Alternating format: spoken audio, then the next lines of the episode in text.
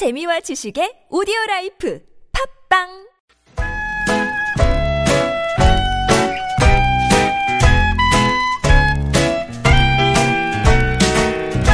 메마른 마음에 산뜻한 문화의 바람이 붑니다. 이다혜의 책 그리고 영화.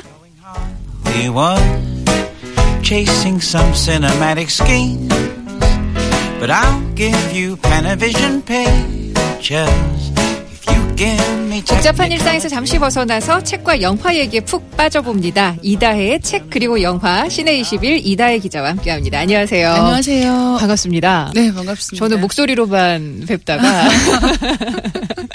네. 최지은 아나운서 덕분에 네. 이다혜 기자 만나게 되네요. 예, 그 8월 이제 여름 극장가 이야기 해주셔야 될 텐데 네. 크게 두 종류 영화들이 주로 상영된다면서요. 뭐 블록버스터 아니면 애니메이션이라고 그렇죠. 하는데 오늘 어떤 영화 소개해 주실까요? 오늘은 애니메이션 얘기를 하려고 하고요. 아하. 바로 마이펫의 이중생활이라는 작품입니다. 마이펫의 이중생활. 네. 이게 펫이라고 하면 보통 네. 반려동물들 얘기할 때 펫이라고 표현을 하거든요. 네. 그러니까 마이펫의 이중생활이라고 하면 이제 우리 집에 살고 있는 반려동물이 뭔가 이중생활을 하고 있다라는 식의 컨셉이라고 보시면 될 것 같은데요. 네.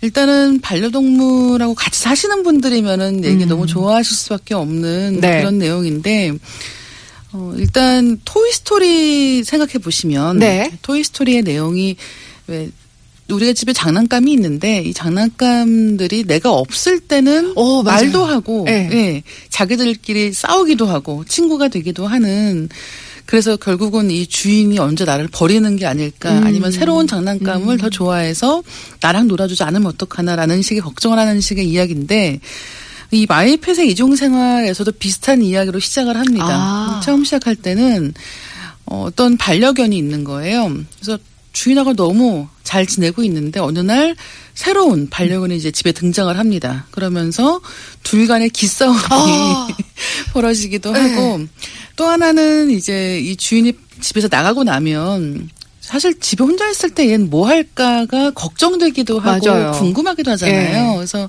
요즘에 가끔씩 TV에서 이렇게 CCTV 같은 거 설치를 해서 주인이 집 밖에 나간 다음에 걔는 혼자 뭐 하나, 맞아요. 고양이는 혼자 뭐 하나를 보여줄 때가 있습니다. 근데 네. 이제 그런 상상을 애니메이션으로 옮긴 게 이제 초반에 굉장히 재미있게 등장을 해요. 예. 예를 들면 뭐 고양이가 혼자 집에 있다가 주인이 나간 것 같다라고 하면 냉장고로 갑니다. 냉장고를 열어보는 거예요. 그러면 내가 좋아하는 게 그 안에 있는 거죠. 네네. 그러면 이걸 먹을까 말까. 나 또 그러고 닫아요. 네. 잠시 뒤에 다시 와서 다시 열어봅니다. 이게 약간 다이어트 하는 분들의 비슷한 방식으로. 그렇네. 예, 고양이가 계속 이렇게 와서 열었다 네. 반복하는 거죠. 아니면 이제 개들 같은 경우는 또 옆집 개들하고 같이 대화를 한다든가 이런 식의 일이 벌어지기도 하다가 결국은 아까 말씀드린 이제 두 마리의 개가 서로 기싸움을 하다가 상대방을 쫓아버리기 위해서 산책을 나갔을 때 이제 적수를 멀리 보내버렸다가 그만 자기도 길을 잃고 이런 상황이 되면서 벌어지는 일종의 모험극입니다. 네네. 그러니까 초반은 아무래도 반려동물들이 이제 집 안에서 하는 이중생활에 대한 이야기일 것이고 네. 이제 후반부로 가면은 이 집을 떠난 개들이 과연 자기 집으로 돌아갈 수 있을 것인가에 대한 일종의 로드무비가 되는 셈이죠. 내 친구의 집은 어디인가가 네, 아니고 나의 집은 어디인가 우리 주인은 어디 있는가 네. 우리 개는 어디 있는가 식의 이야기이기 때문에 일단은 그 내용 자체가 크게 새롭지는 않아요. 그러니까 예를 들면 토이스토리가 보여줬던 것 같이 그 영화는 보고 나면 내가 옛날에 갖고 놀던 장난감을 맞아요. 어떻게 했을까 네, 네. 내가 그냥 팔 부러졌던 내 바비뇽 어디 갔지 네, 뭐 이런 그렇죠. 거 그런 안타까운 마음이 든다고 하면 이 작품은 그런 것보다는 아무래도 이제 우리가 흔히 할 수 있는 이런 반려동물에 대한 이야기에서 크게 벗어나지는 않아요. 근데 그럼에도 불구하고 결국은 같이 사는 동물들에 대해서 다시 한번 생각해보게 된다는 점과 네. 그다음에 이렇게 길을 잃은 동물들을 봤을 때 우리가 어떻게 해야 될까라는 것에 대해서 생각해보게 만든다는 점에서는 네. 굉장히 평범하면서도 깊은 진리를 예, 깨닫게 하는 그래서 재밌기도 하고요. 웃기기도 하고 또 이렇게 가족이 같이 보기에도 굉장히 좋은 작품입니다. 네. 방학 이제 아이들 끝나기 전에 손잡고 네. 온 가족이 가서 볼만한 영화네요. 네. 좋습니다. 좋습니다. 그 뭐 예전에 라이언킹도 그렇고요. 그렇죠. 주토피아 최근에 네. 뭐 마다가스카도 그렇고 동물이 주인공으로 나오는 애니메이션들 많잖아요. 네. 그거하고는 또 어떤 차별점이 있을까도 궁금해요. 동물의 주인공으로 나오는 작품들 중에는 일단 크게 두 종류로 나눌 수 있을 것 같아요. 그러니까 주토피아 같은 경우나 라이언킹 같은 경우는 인간이 안 나옵니다. 아, 그렇네요. 예, 예. 그들이 주인공이네요. 그렇죠. 예. 그래서 결국 그 동물들의 세계가 마치 인간들의 세계처럼 치환해서 생각할 수 있는 구조인 네네. 거예요. 그래서 라이언킹 같은 경우는 이제 아버지의 왕위를 계승하고자 하는 아들의 이야기라고 생각을 한다면 주토피아는 결국 약자들이 사회적인 편견의 시선에서 벗어나서 내가 어떻게 남들이 요구하는 것 이상의 역할을 할 수 있을 것인가. 네. 내가 나다울 수 있는 것은 무엇인가에 대한 약간 다양성을 열어놓는 식의 시각이 있었지 않습니까? 근데 이렇게 인간과 동물이 같이 나오는 이야기인 경우에는 네. 결국은 인간과 동물이 같이 살아갈 수 있는 더 좋은 방법은 무엇일까 고민하게 되는 것 같아요. 왜 우리가 애완동물이라는 얘기를 더 많이 하다가 그렇죠. 요즘에는 이제 뭐 반려견 네. 뭐 이런 식으로 그야말로 우리 가족과 바뀌었죠. 같은 네. 그렇게 표현이 됐는데 이 영화 통해서도 그런 느낌 좀 가질 수 있겠네요. 예, 네. 무엇보다도 이제 한국 같은 경우는 아직은 이 반려동물과 함께 평생을 산다라는 개념이 자리를 확실하게 안 잡은 것 같다는 생각이 들. 때가 네, 있어요. 네. 예를 들면 이제 나이를 너무 많이 먹기 전에 그냥 버리는 경우도 너무 많아요. 그러니까 유기견 너무 많아요, 네. 진짜. 네. 그런 문제들 때문에도 굉장히 심각하거든요. 그래서 저는 사실 이 작품 보면서 지금 건강할 때 같이 사는 것만큼이나 결국은 앞으로 이 그러니까 서로 유지하면서 결국은 이 반려동물이 건강할 때나 건강하지 않을 때나 같이 살아갈 수 있는 이런 생명으로서의 존중 네. 이런 것을 같이 좀 학습할 수 있는 계기가 되어야 되는 것 같고 그 학습의 계기는 비단 어린이들한테만 필요한 것 같지 않아요. 아니죠. 예, 성인들에게도 예. 똑같이 필요하기 때문에 네. 참 많이 웃다가 보면은 이렇게 하면 안 되는구나 아니면 이렇게 해야 되겠구나라는 생각을 좀 하게 되는 작품이었습니다. 꼭 봐야겠네요. 감사합니다.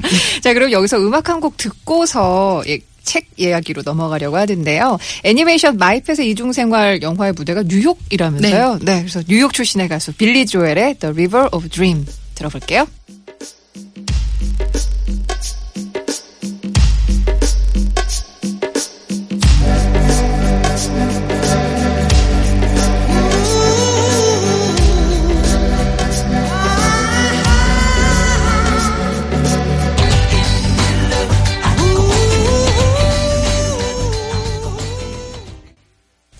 자, 영화 이야기하고 돌아왔으니까 이번에는 우리 또 책 이야기 나눠볼 네. 건데 그러고 보니까 책과 영화 다 하세요? 네. 책과 영화 다 하고 있네요. 팔방미인이시네요.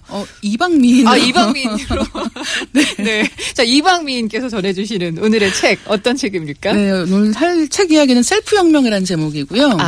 일단 이 셀프라는 단어나 아니면 혁명이라는 단어나 둘 다 굉장히 자기계발서 같은 느낌이 많이 같아요. 드는 예. 제목이죠. 네네. 실제로 그런 면이 없지는 않습니다. 일단 이 책의 저자 얘기를 해야 될 것 같은데요. 네. 글로리아 스타이넘이라는 작가예요. 그리고 글로리아 스타이넘은 뭐 미국 페미니즘의 데모라고 불리기도 네네. 하고 무엇보다도 이제 지금 힐러리 클린턴 미국 민주당 대선 후보의 멘토라고도 그렇죠. 많이 알려져 있는 네. 인물입니다. 그래서 어떻게 보면은 자신이 한평생 이제 이런 인권운동을 하면서 살아온 그런 경력을 살려서 지난 80년 가까운 시간에 대한 회고를 하는 것이기도 하고 또 한편으로는 제가 이 글로리아 스타이넘을 얘기하면서 페미니즘의 데모라고 얘기를 했지만 결국은 이 페미니즘이 여자에 한정하는 얘기는 아니거든요. 네. 특히나 이 책은 네. 남성, 여성 모두를 다 함께 아울러서 하는 이야기를 담고 있습니다. 그러니까 셀프혁명, 그러니까 나를 바꾸는 그런 방법은 무엇이 있을까라는 이야기를 하는 책인데 자신이 이제 인권운동을 하고 하면서 많은 사람들이 저 사람은 굉장히 자기 확신에 차 있겠지라고 생각을 한다는 거예요. 네. 아무래도 그렇게 생각하는 경향이 있죠. 남들을 위해서 뭔가를 바꾸는 노력을 하는 사람이라면 얼마나 자기 인생에는 확신이 차 있을까라는 생각을 하게 되는데 사실은 그렇지 않더라는 거죠.